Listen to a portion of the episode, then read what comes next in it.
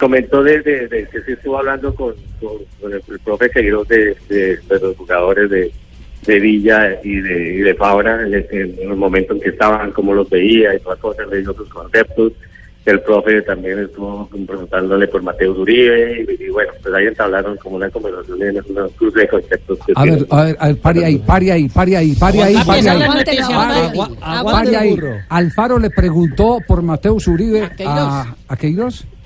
Sí, que cómo estaba, que cómo lo veía, pues obviamente. Ay, que, papi.